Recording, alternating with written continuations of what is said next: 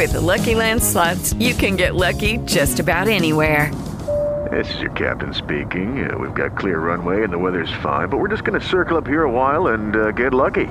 No, no, nothing like that. It's just these cash prizes add up quick. So I suggest you sit back, keep your tray table upright, and start getting lucky. Play for free at LuckyLandSlots.com. Are you feeling lucky? No purchase necessary. Void where prohibited by law. 18 plus terms and conditions apply. See website for details. Judy was boring. Hello. Then Judy discovered ChumbaCasino.com. It's my little escape. Now Judy's the life of the party. Oh, baby, Mama's bringing home the bacon. Whoa, take it easy, Judy. The Chumba life is for everybody. So go to ChumbaCasino.com and play over 100 casino style games. Join today and play for free for your chance to redeem some serious prizes. ChumbaCasino.com. No purchase necessary. Void where prohibited by law. 18 plus terms and conditions apply. See website for details. Ladies and gentlemen, storytellers of all ages. Lend your ears to co hosts Brad and Philip as we delve into the Marketing Your Attraction podcast. Welcome back to the Marketing Your Attraction podcast, to episode 31. I'm one of your hosts, Brad, and I'm joined by Philip as always. Philip, welcome back to the show. How you doing? I'm doing wonderful. I'm excited to talk about marketing today.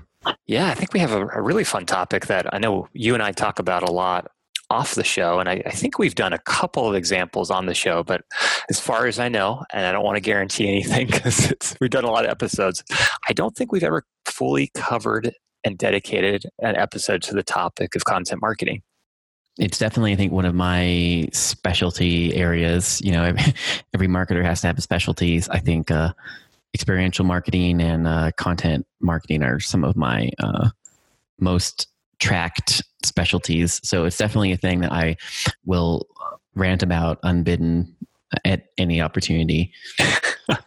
and yeah, I want to define it first here. Um, I'm, and we put extensive information in the show notes for people that are interested in doing this. Um, I want to define it first, and I can give an example, as Brad said, of what we do. But it's very often misrepresented.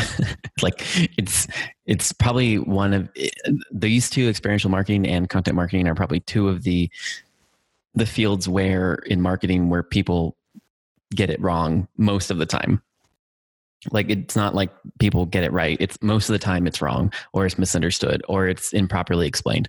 Um, uh, but both of these spaces have their own institutions. Um, the content marketing institute has been around for the longest and the content marketing institute is the one that actually um, defined what content marketing is and put that definition out into uh, the marketing world and has they have books and consulting and events and they do yearly awards and they do everything. So I'm going to use their definition. So I'm reading here, and this is also in the show notes. But um, what is content marketing?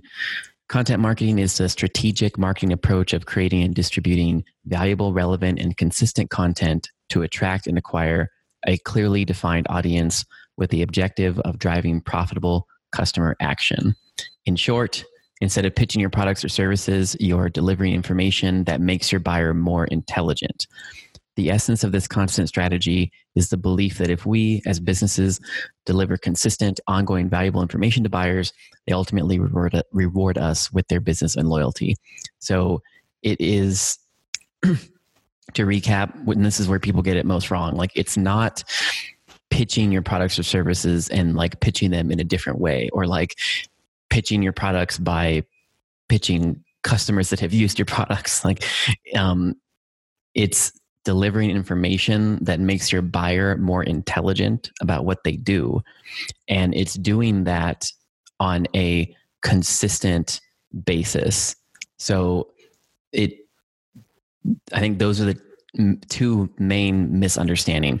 It, it's not the objective isn't to talk about your products or services or even talk about them tangentially the objective is to take one of your buyer profiles and teach them something that they need to know or that they want to know on a consistent basis, which does not mean campaign driven. most marketing, content marketing takes an average of 18 months to even start like working properly. So this is beyond any like reasonable campaign, right? I mean, most of the campaigns we do are like quarter quarter long to maybe you know half a year long, um, or you ticket sales or a month or whatever. You're talking about something that you know you do it on a consistent basis with a with a team that you've dedicated and with budget you've dedicated for two years before it even starts to be anything so it's um, i think when most people realize those two components they just like of like shake their heads in disbelief and are like, we don't understand how that could possibly ever be uh, useful to anybody because it goes against um, the nature of of these things. And even on the non-brand side, I've had a lot of discussions with uh, like thought thought leaders. And for a thought leader, it's pretty easy to create content marketing um, because it's like a thought leader doing a you know free ebook series or a podcast series or et cetera et cetera. But a lot of them just tell me well why am i going to spend a lot of time and money creating resources that teach people to do the thing they would pay me to do? Like that's essentially what i'm doing is like giving away everything that i've learned and spending money to do it. And i'm like that's what content marketing is. And ultimately they pay you for convenience after they trust you and the content marketing builds trust and it gives you information on those clients which helps you get more clients like them. So um, but it's it's there's a lot of resistance to it from both the brand side and even the individual side um, because it's so uh, so different from what we have been trained to do as marketers right? Like so much of i think what our day to day looks like in marketing is campaigns and just like useless metrics um, and the content marketing more speaks to the classic uh, definition of marketing, which is to maintain and grow a market of individuals. So you're really more focusing on that market of individuals and what they need to know in their life and teaching them that thing, almost like, um, like being a you know a teacher to them or some sort of mentor or guide to teach them a topic. And you are creating something for them yeah, and it, it can be difficult to show ROI with content marketing. Um, it can take, there's, there's, definitely ways to measure it.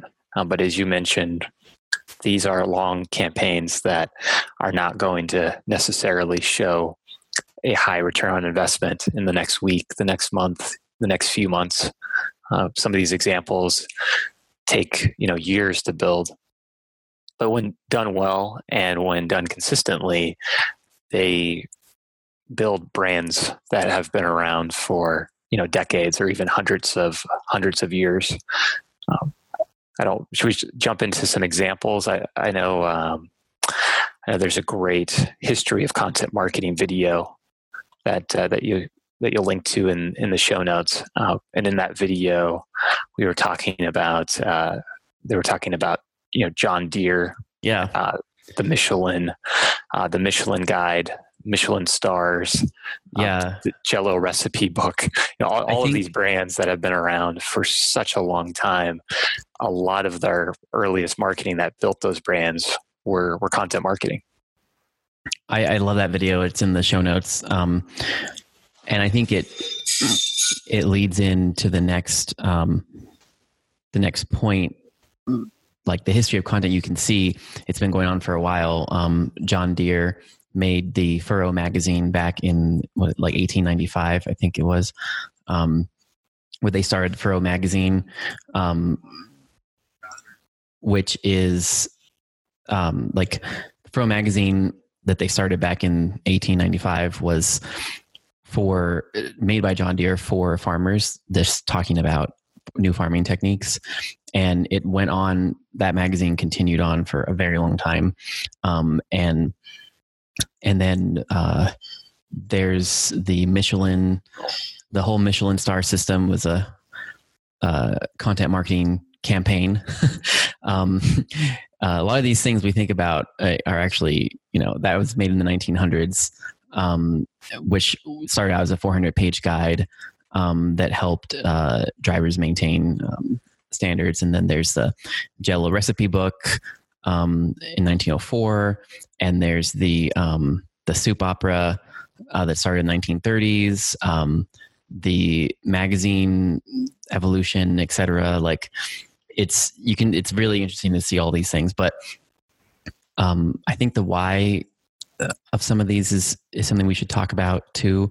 Um, and I, I have some examples from me, but I think we'll, we'll go into examples in the se- second half of the episode, more specific examples for everyone. But I think it's important to clarify why you would do any of this or why all of these brands would put so much time and energy. Like, like the Furrow magazine by John Deere, it was like not the oldest example, but one of the largest examples. And they did it for decades and decades and decades that you have this, um, this company putting money towards a print magazine.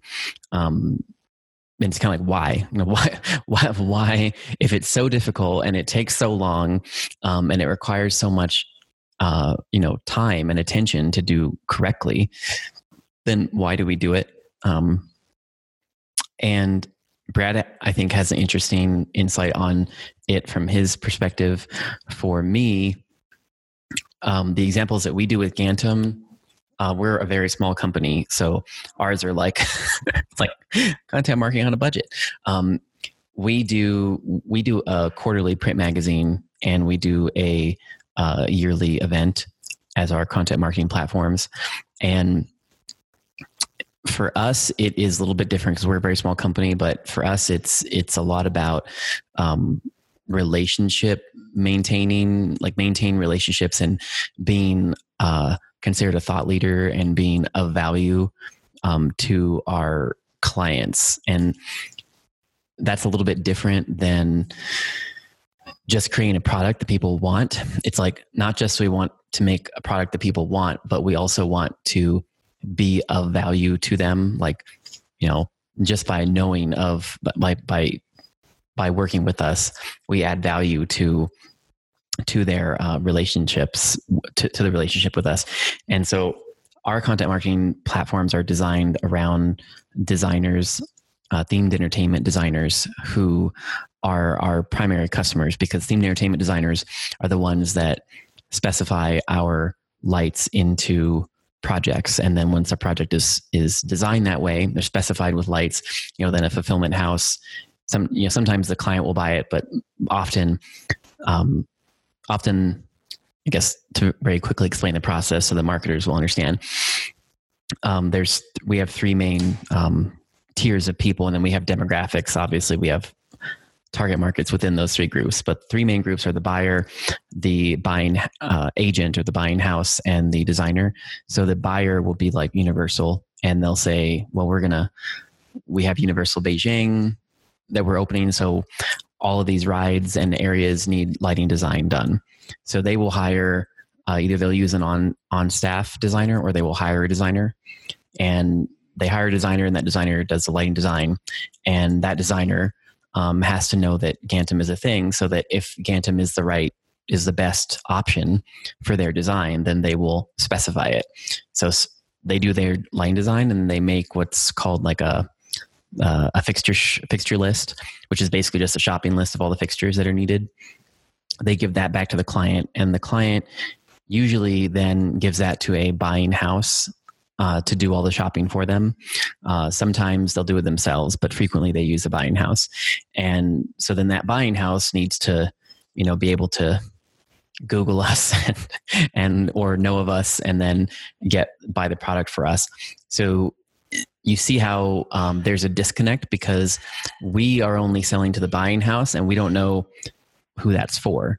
And maybe sometimes we'll sell to the end user you know but the end user may not understand why our lights are in the project. It's just to them it's like well they were put on the shopping list. So we really need to talk to the designer is our i guess our core core core person. Um, but we never talk to them because you know they they don't buy directly from us. So they maybe they'll be contacting us for samples or whatnot, but it's not, it's a very tenuous relationship.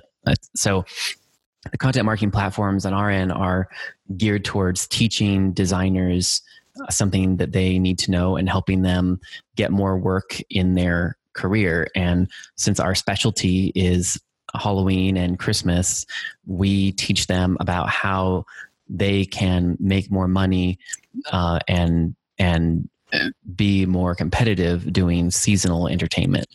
So our content marketing is all all around teaching them skills that they need to be successful in seasonal entertainment um, which gives us a direct relationship with the designers, um, which gives us a lot of information and insight that we need to make the products better, but also to to know more about um, their lives and what is interesting to them and who they care about and, and what they do and all these things that makes our um, marketing more efficient.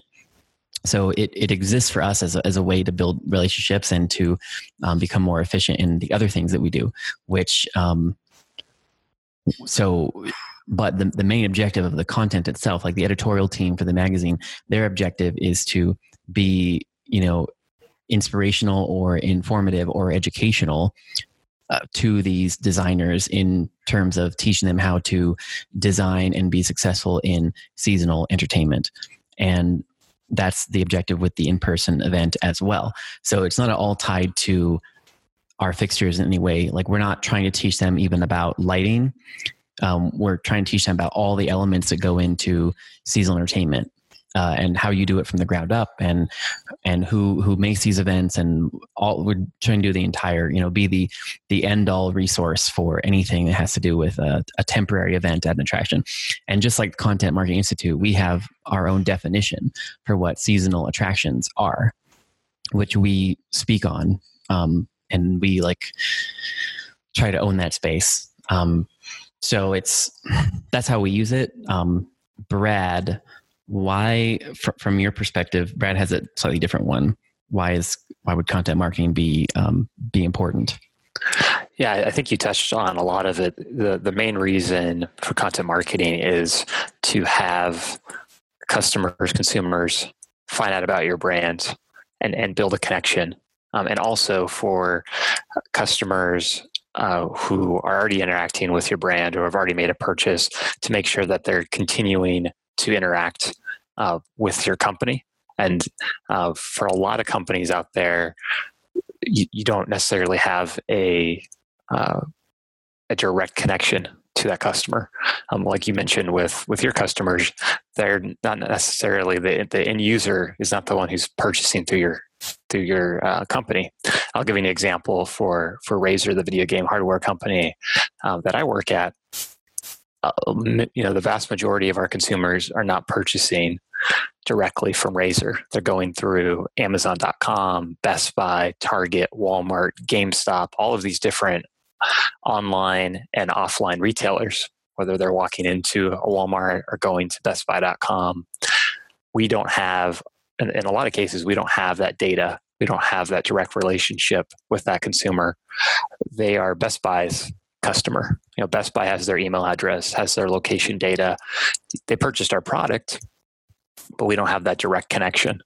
And and so content marketing is a great way to help uh, in this case, you know, video gamers find out about the Razer brand, um, but also to have people who have already purchased the Razer, Razer product or thinking about purchasing it come across as content marketing and and realize that we're providing value to them, uh, even if they're not. Uh, even if they haven't necessarily purchased a product yet. So I'll give you an example. We worked with a publication, uh, PC Gamer, uh, which is the largest uh, video game uh, PC video game website in the world and we worked with them on a content marketing series that went on uh, for all of 2018 where we sponsored uh, these videos these articles talking about how to build a um, how to build a pc for, for gaming how to optimize your pc for gaming things to to you know watch out uh, when you're building you know how to guides um, troubleshooting guides for this type of hardware, um, the best settings for different games. And I would say in about 80% of this content, our products had nothing to do with it. We, we don't make uh, we don't make desktop computers. Uh, we don't make any video games. We make hardware that works with with all of that. Uh, but in a lot of a lot of these guides, you know, our name was mentioned um, as a sponsor, or maybe you know our logo was in the background somewhere, but our brand wasn't the focus of it. The focus was providing value to our consumer, um, and, and that's different than in a lot of my jobs where, uh, and you know, in the my past, were like working at Knott's Berry Farm, for instance, you had a direct connection with your consumer or at least an opportunity to do that because they were purchasing through your website. Um, but more and more, you know, attractions tickets are being purchased through Groupon or different resellers like the you know California Go Card um, or uh, you know Goldstar, all these different resellers. And I think whether you have that direct re- relationship or not with a um, with your consumer, content marketing can still work for you. It's a great way to have consumers naturally find find out about your company when they're searching, when they're planning for their trip, when they're you know troubleshooting um, to figure out you know, how can they build their own DIY you know haunted house for example. Um, there's a lot of examples that we're going to detail uh, in the latter half of this this episode that you know provide different ways to do content marketing. Because I, I, think the good and bad thing about content marketing as as philip alluded to in the introduction of, of the podcast is it's a kind of a misunderstood term uh, but even when it's understood correctly there's a lot of of different approaches to take to content marketing. You know it's it's not like uh, necessarily like a like facebook marketing where you know there's a few paths to take but there's you know, only a handful of best practices. And and most companies kind of follow the you know, similar paths with with content marketing. There's so many ways to go. Um, there's so many different channels you can um, tell your uh, tell different stories and, and help your consumers. Um, but if i was going to to really sum up what content marketing is to me is it's not about your brand it's not about your product it's about informing your customer. And that has to be in the forefront of your mind is how am I providing value to them and not how do I get them to buy the product? Because if you're thinking about that, uh, content marketing isn't going to work because it's not going to be content marketing. It's just going to be an ad. I put some notes in in the uh, in the show notes. There's a there's the history of content marketing. There's the john deere and furrow magazine. There's also a getting started guide from the content marketing institute which is my favorite institute for for this information. Um, but uh, you know it's it's just it doesn't have to be something uh, crazy you know or a lot of effort. It just has to be useful and of quality um, to one of your target markets that you are, are trying to get more information on. And uh, Brad's right; it's a different lens to look at. Um, that's why we we have a separate team that uh, works on the magazine because you know it's really easy. Well, it's impossible to prove ROI, and it's always a struggle every every quarter with the CFO asking why the money goes out for this. Mean, why do we have to pay writers? You know what you know why, why do we have to pay writers? Why can't we just um, get content submitted? And why uh, you know what like then uh, you know other other people in our in the company saying well why can we can we do a profile piece on this person or that person or this designer bought a bunch of stuff. We should do um, an article on them. And it's like we always have we you know it's like you smile and nod and say oh well thank you for that uh, advice and I'll write I'll bring it to the team you know and then in the team meeting you're you're on the wall you're like we have to make sure that we that we teach them. Every article has to teach them something teach designers something about how to uh, be competitive in seasonal entertainment and seasonal attractions. And so how how would this do that? You know yeah this this designer is a good customer but have they do they have any any information to share that's relevant for seasonal attractions? do they do anything in that vein? Um, you know, do they have good information? They could teach someone something. Um, and there's a lot of projects that come up that everyone wants to talk about, but it's like, well, that's that project is a permanent installation. It's not a seasonal attraction, so it doesn't really qualify. Um, so those are the the, the the hard places you get in right is like we we have to first and foremost make sure that this is really good information for these people that are in this that the, these people that are, are trying to be successful in this field.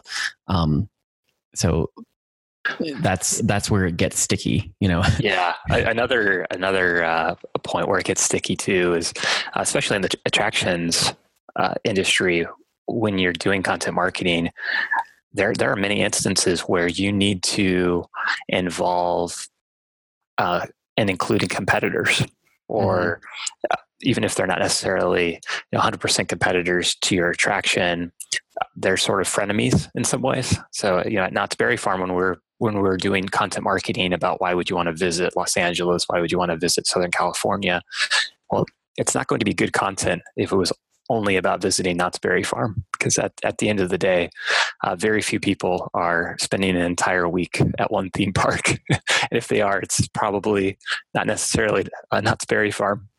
And so it was how do we work with, you know, Disneyland? How do we work with you know, SeaWorld and Legoland to um, create all of these these different itineraries where we can still or we can provide that quality content and, and these different trip plans. Um, that was that was a big part when we were working on the hotel marketing, content marketing is uh, being comfortable with with recommending other places to stay and other attractions that were not Knott's Berry Farm because the the vast majority of people that stayed at the Knott's Berry Farm hotel were visiting other attractions than just Knott's Berry Farm. And and you can't uh, you can't create good quality content that's informative to your customers and and to your guests un, unless you're willing to do that. And those, could, that can be trick, you know tricky. Those are really tricky conversations to have. Um, but as Philip and I keep mentioning, it has to be you know valuable to that end consumer. Otherwise, it's not it's it's not the essence of what content marketing and what great content marketing is. Yes, and we'll go into the examples now, and uh, you'll see in a lot of these examples how um, the brand puts uh, someone or some entity in between themselves and the the customer directly, um, in order to to to to, to make sure that it's that there's that it stays uh, not biased. Um, of course, it's always biased because on the one hand, you know, whoever's paying for it, they, you know, they have to like it. Um, but uh, let's go through some of the uh, examples. Um, the first one we have here is Ideas of Order magazine, which we put the link in the show notes. Lucky Land Casino asking people what's the weirdest place you've gotten lucky? Lucky? In line at the deli, I guess? Aha, in my dentist's office. More than once, actually. Do I have to say? Yes, you do. In the car before my kids' PTA meeting. Really? Yes. Excuse me, what's the weirdest place you've gotten lucky? I never win and tell. Well, there you have it. You can get lucky anywhere playing at LuckyLandSlots.com. Play for free right now. Are you feeling lucky? No purchase necessary. Void where prohibited by law. 18 plus. Terms and conditions apply. See website for details. Um, but Idea of Order Magazine is a full print magazine with an online presence, and uh, it's won several awards. And it is um, the editorial team or or the collector and curation team is Martha Stewart and Mary Kondo and there's it, it, so it's both web and it's uh and it's a physical magazine um it's available for shipping directly and to AdNet showrooms uh, available to showrooms and I really encourage you to go and look on the uh, look at the website from the show notes. So you'll see that it's all about the magazine and the digital issue is on here um, with features and you know it's all it's all uh, legit. it's, you know, it looks legit. It's very high quality print magazine, um, but it's actually uh, created by California Closets. And so California Closets, in this case, hired uh, a firm called uh, Redbird Media, and then Redbird Media is the one that uh, that hired Martha Stewart and and that create that that then they put together an editorial team and then and then produce it. Um, and you'll see on the Redbird site, they talk about this as a case study. So uh, I'll read a little bit about it from the case study. California Closets is a renowned is a renowned leader in premium and luxury space management that provides that prides themselves in superior products, unparalleled service, and acute customization. So Ideas of Order, an editorial driven 92 page print magazine with a corresponding website, is the brand's vehicle for this belief, one that deeply understands what their customers desire outside of a closet installation. The name itself, Ideas of Order, is inspired by Wallace Stevens' book on poetry and positions the brand in its purest and most courageous form a smart, celebratory embodiment of designing a better life, one rooted in calm, confidence, and joy. That vibrancy showcases how personal surroundings become a place from which good emotions emanate into the world.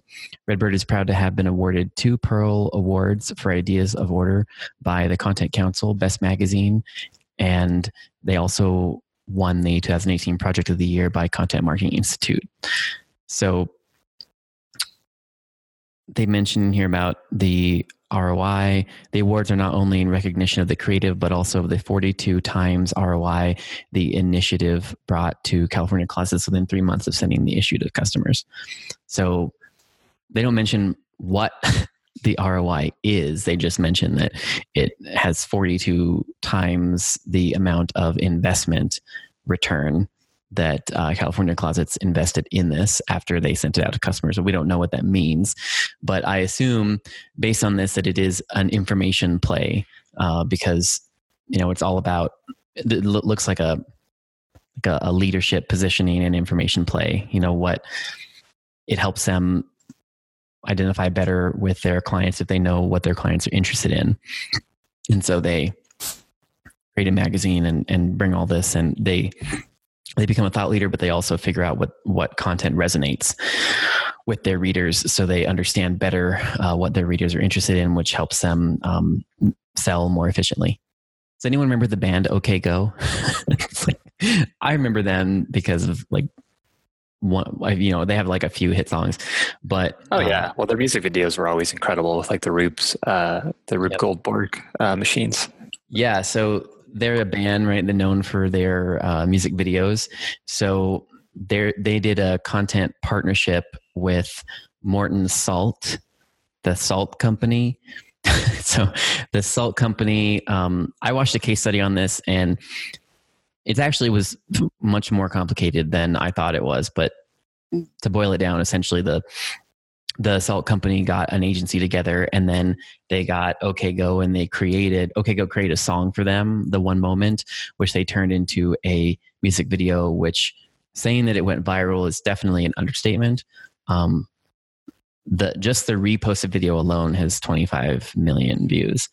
Um, it's something that just went completely viral. And I like the example because it's um, I think a lot of people didn't even realize that it was about salt. Like the video is about salt. it's about like the many forms that salt takes in our lives and whatnot.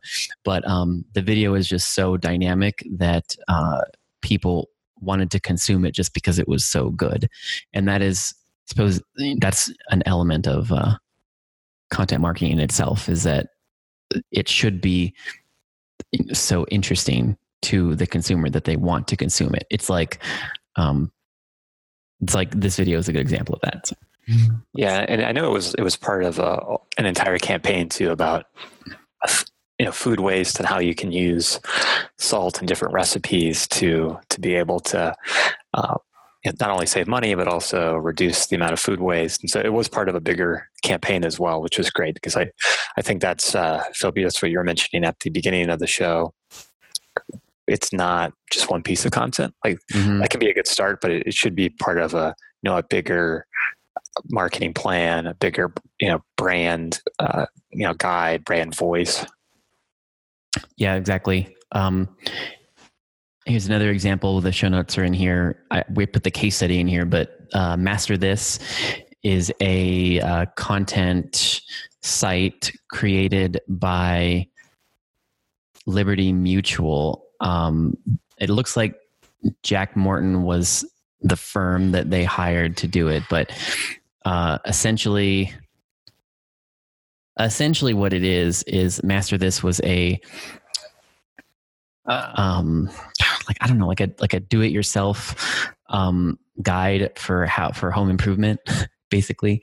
Um and so they made little like kits. So it's like if you want to learn how to excel at winter driving or um, tackle home repairs or you know the easiest things to make your home more valuable, then they made little kits and then um, each kit had modules in it that would teach you how to do those things. So it was this. It was a big content play, uh, not just a you know like a few articles or whatnot. This is a whole a whole like we have to teach our our uh, customers how to do this. And I'll read from the case study overview uh, here. The challenge on average, 11% of auto insurance policyholders have their insurance company in a year, or uh, 11% of auto insurance policyholders leave their, their insurance company in a year. Currently, 39% of Liberty Mutual customers are shopping for a different insurance provider. The category's advertising norms focus on switch and save, price only messaging, distracting from the full value of insurance. Um, the brand rarely has an opportunity to prove the quality of its service since only a small fraction of policyholders make a claim each year. Liberty Mutual needed to build customer retention by building brand affinity and value. So, similar to what we talk about, right? Like they don't interact with any of their customers. And so, because of that, their customers are like always looking for uh, like a cheaper, a cheaper insurance. So uh, the insight is customer research showed where Liberty Mutual had an immense amount of credibility and where customers had an immense amount of pain. So they look at they look at the brand. How is the brand credible, and what's the brand credible in? Like us, you know, for Gantom, we're credible in seasonal entertainment because we were created um, inside of the first ho- the haunted house in Shanghai. So it's like we have a we have a an expertise you know, in seasonal entertainment. And Liberty Mutual is like, okay, where do we have an expertise and where is that expertise aligned with a customer pain point? You know liberty mutual has insurance and most people if they don't file a claim they don't ever deal with liberty mutual. So they have a lot of customers that they don't interact with and those people are just looking for um, switch and save uh, people how they can switch and save. So liberty was like okay well we want to do something that's customer retention um, that adds value. And then they look to content marketing and they're like, let's create something. But they started off in a, a smarter way where they looked at what they have like what does what do they have expertise in that they can match up with a pain point on their customer side.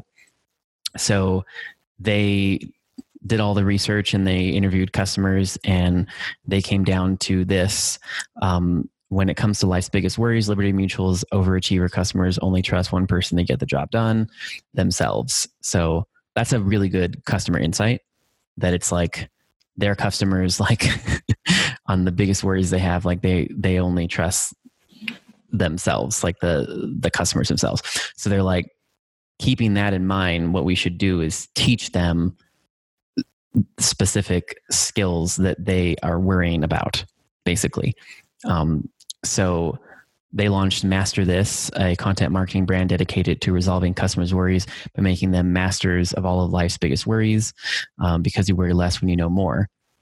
So they created modules for all of the biggest pain points that their uh, their policyholders had. Uh, so overall, it was executed very well, right? Because it um, they, it was research driven. They didn't just they, they didn't they didn't just go into a room and say, well, what should we teach people? We should teach people these things. They were like, let's actually ask and let's figure out from our customers like what they don't know how to do and um, what they what they would actually want to know, and we'll create modules around each of those things. Um, and then it listed the impacts. Uh, 90% of their customers were reached with this versus like 11% from their previous campaigns.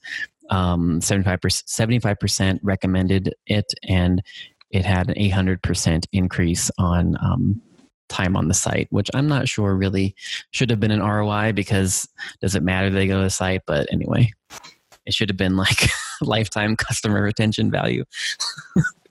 right. Yeah. And I think I think after we give maybe a couple more examples, we can we can go into um, some uh, some discussion about how how you can measure content marketing because although it is uh, can be difficult sometimes. I think there are definitely ways to to measure content marketing. Like you mentioned, how uh, a couple of these brands have measured it, and I think even for smaller brands, you can you can definitely uh, look at different KPIs because uh, yeah.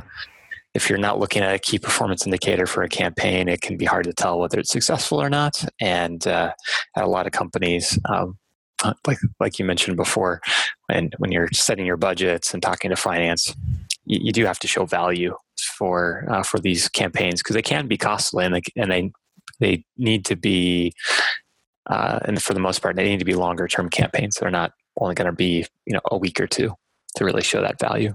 Um, yes, uh, the last two examples I have are very quick. Um, one was a short film called Dear Basketball that was a 2018 Oscar winner, and it um, it well, it's sort of I don't even it's hard to describe, but it's like a sort of like an animated documentary, It's like a short film.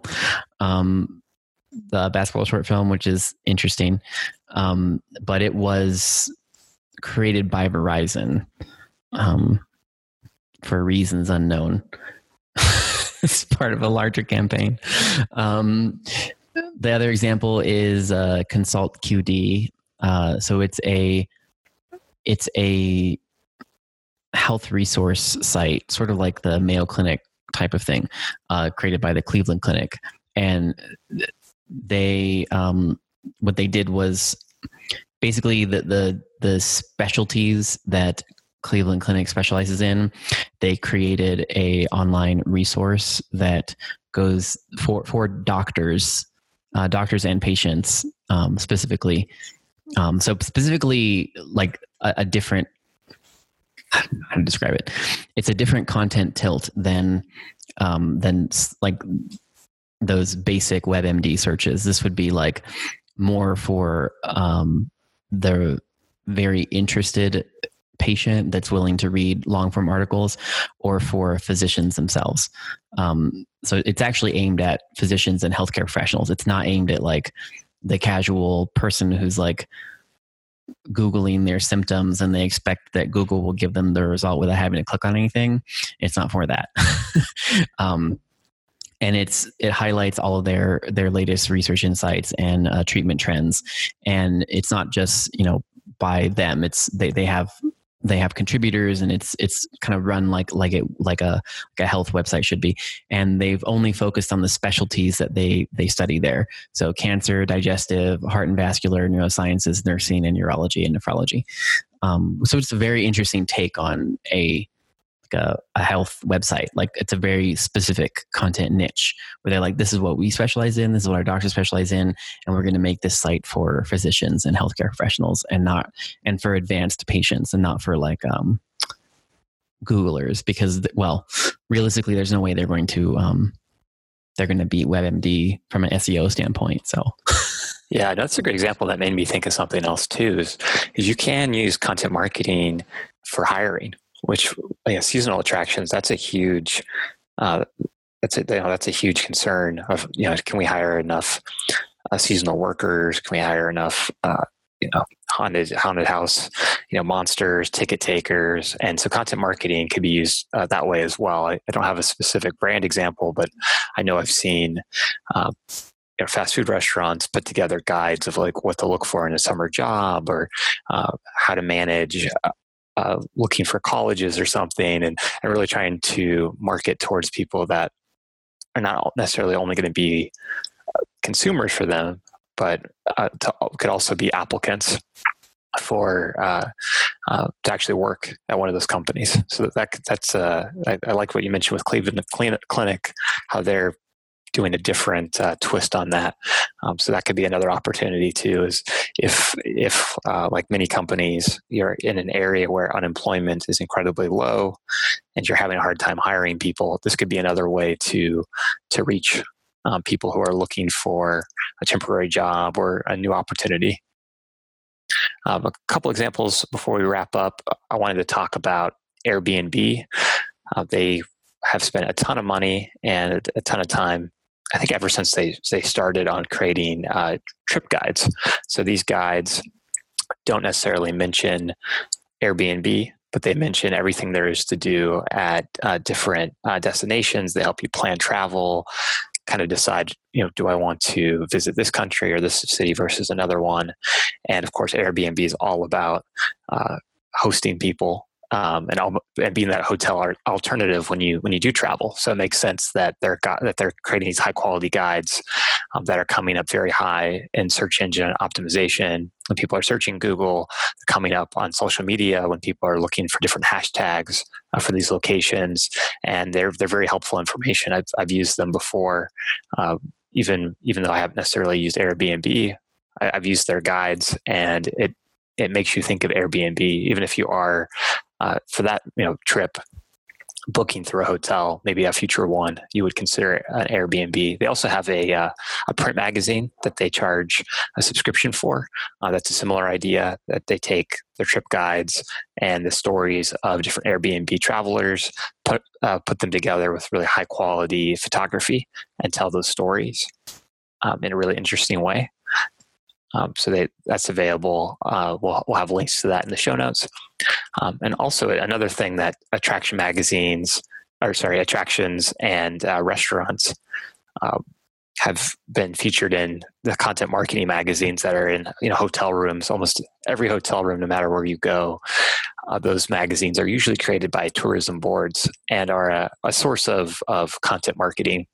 Usually, they'll tell you a story about uh, a local attraction, or they'll tell you a story about a you know performer. Like if you go to Las Vegas, you'll you'll have a whole biography about uh, um, about a local performer, and that, that's a source of content marketing as as well. Um, so that's another example in the attractions industry of um, of, of uh, content marketing.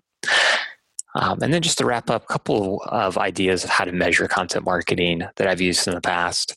Uh, like Philip mentioned, you can you can think about search engine ranking and measure traffic to your website, uh, traffic to views of content, um, see how the number of of searches uh, increases over time.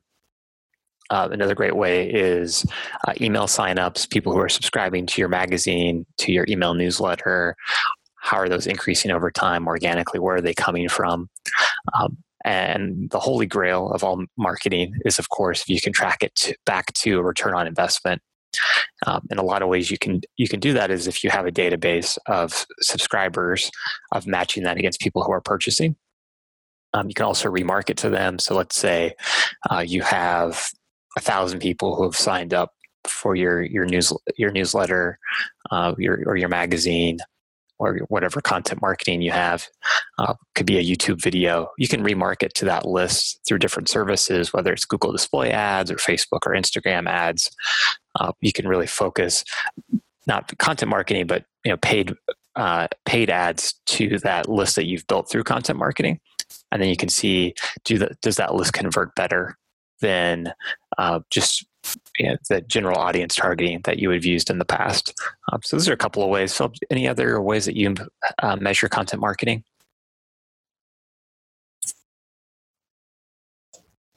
Well, I think these are some good basics to get you started.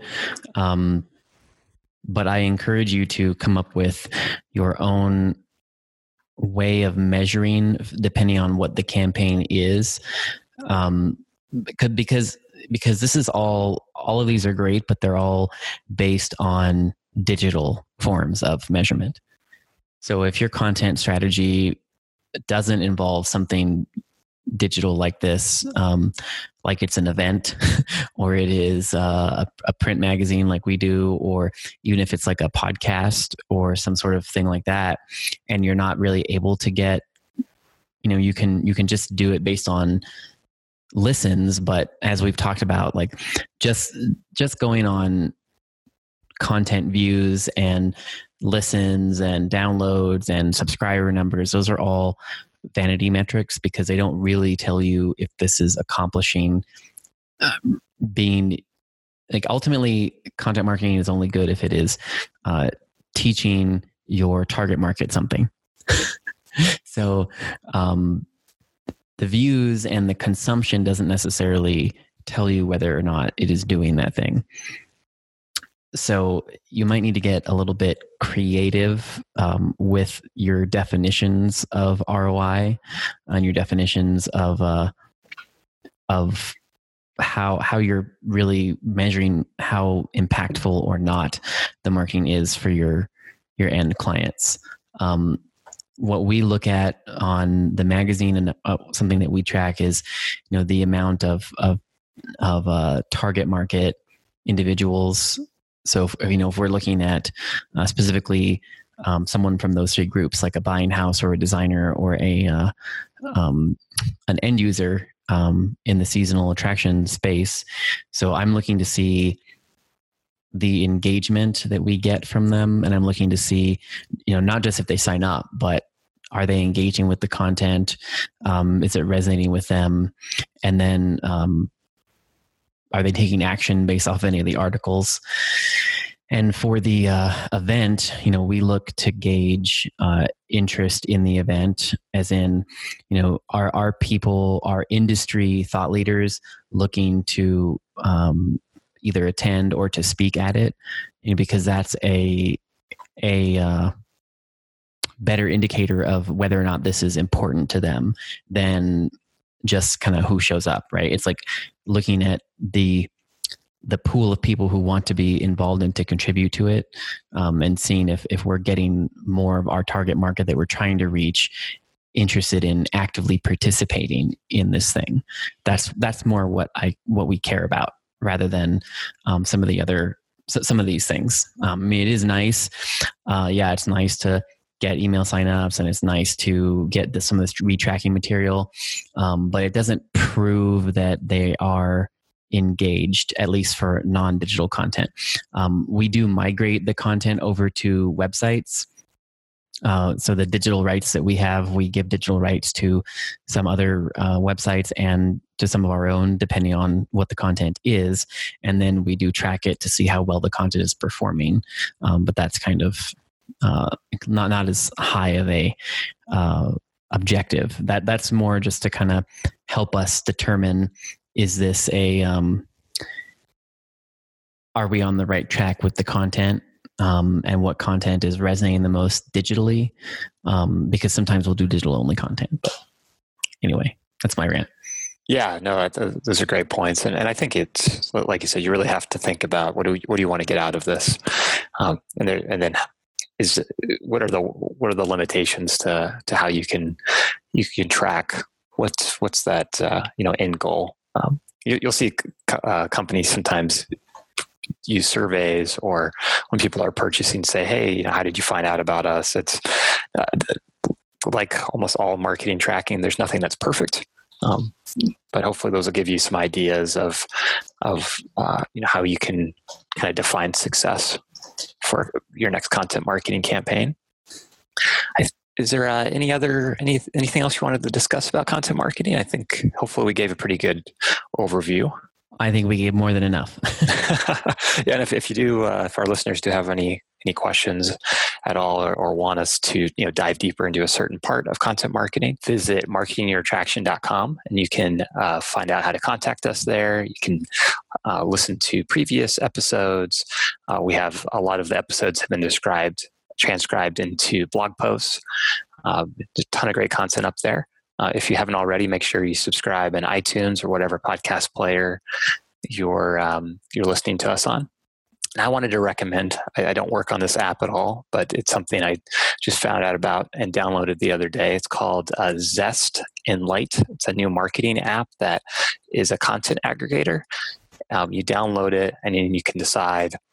Uh, you can you know, go into the app and say, okay, I want to learn more about content marketing. I want to learn more about search engine optimization, public relations, whatever marketing topics uh, you're you're looking to learn more about. And every single day, it'll it'll uh, uh, download three articles into the app from sources all over the web, uh, and it's curated by their uh, editorial team.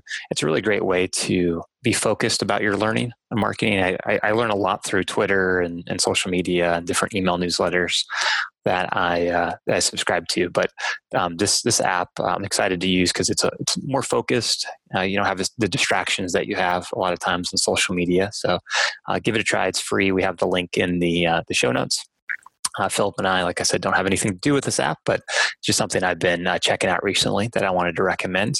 And before we wrap up, Philip, do you want to talk about how our listeners can get a subscription to the magazine that you were mentioning? Yes, you can go to seasonalentertainmentsource.com and there is a uh, sign up link there for the magazine. And the next issue mails out early July. So get on the subscription list, and there's uh, digital issues available as well. Thank you for listening to this episode of the Marketing Your Attraction podcast. Be sure to subscribe, and we'll talk to you next episode.